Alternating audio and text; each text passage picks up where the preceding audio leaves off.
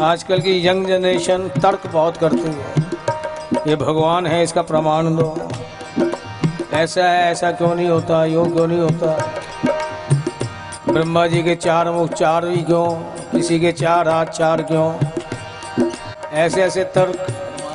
ईश्वर का सीधा सीधा सा मतलब कह दो कॉस्मिक एनर्जी वो ब्रह्मांडीय ऊर्जा। जब अनुभव में आनी शुरू हो जाती है तो आजकल का साइंस भी मानने लग गया है।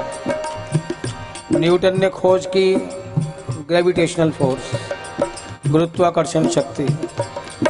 उससे कई कई ज़्यादा सोलर एनर्जी और फिर जब बात और आगे तक गई कि सोलर एनर्जी सूर्य और चाँद की भी एक सीमित दायरे में अनंत शक्ति, ब्रह्मांडीय ऊर्जा कॉस्मिक एनर्जी अब पहले जब कहते थे तो कोई मानता नहीं था, अब साइंस कहने लगा तो मानने लगे। इसे फिर वही बात, तर्क क्या घुमाता तो बहुत है, पहुंचाता कहीं नहीं। यदि कहीं पहुँचना तो किसी चीज़ को मानना ज़रूरी है। देखो, एलजबरा होता है, उसके अंदर सवाल आते हैं। अगर कोई डायरेक्ट उसका सॉल्यूशन निकालना चाहे तो उस सवाल का जवाब मिलने वाला नहीं है। इसे किसी एक सत्ता को स्वीकार करना पड़ता है।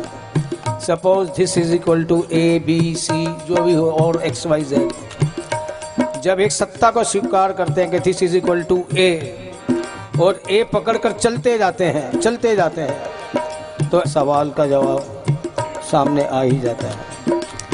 इसी प्रकार ये जो भव सागर की समस्याएँ हैं, और भी जितनी भी तरह की चाहे वो फ़िज़िकल प्रॉब्लम हो या मानसिक रोग हो या बौद्धिक रोग। जब एक सत्ता को स्वीकार कर देते हैं कि भाई भगवान नाम की कोई चीज़ है और भगवान को पकड़ के चलते हैं तो हर समस्या का समाधान ज़रूर मिल जाएगा। इस बात को अगर हम समझें, तर्क वितर्क करना बहुत बढ़िया बात नहीं। बौद्धिक एक्सरसाइज है ये, ज़रूरी है। लेकिन अंत तो गत्ता तो किसी एक पर टिकना ही पड़ेगा। एल्जेब्रा के जब एक छोटे से सवाल का जवाब बिना किसी की सत्ता स्वीकार किए नहीं मिल सकता तो ये भवसागर की जो समस्याएँ हैं, इनका समाधान उसके बिना कैसे संभव जब किसी एक सत्ता को स्वीकार कर आगे बढ़ते हैं, हर कदम पर प्रॉब्लम सॉल्व होती जाती है। अंत तो गत्वा उस शंका का समाधान हमें मिल जाता है।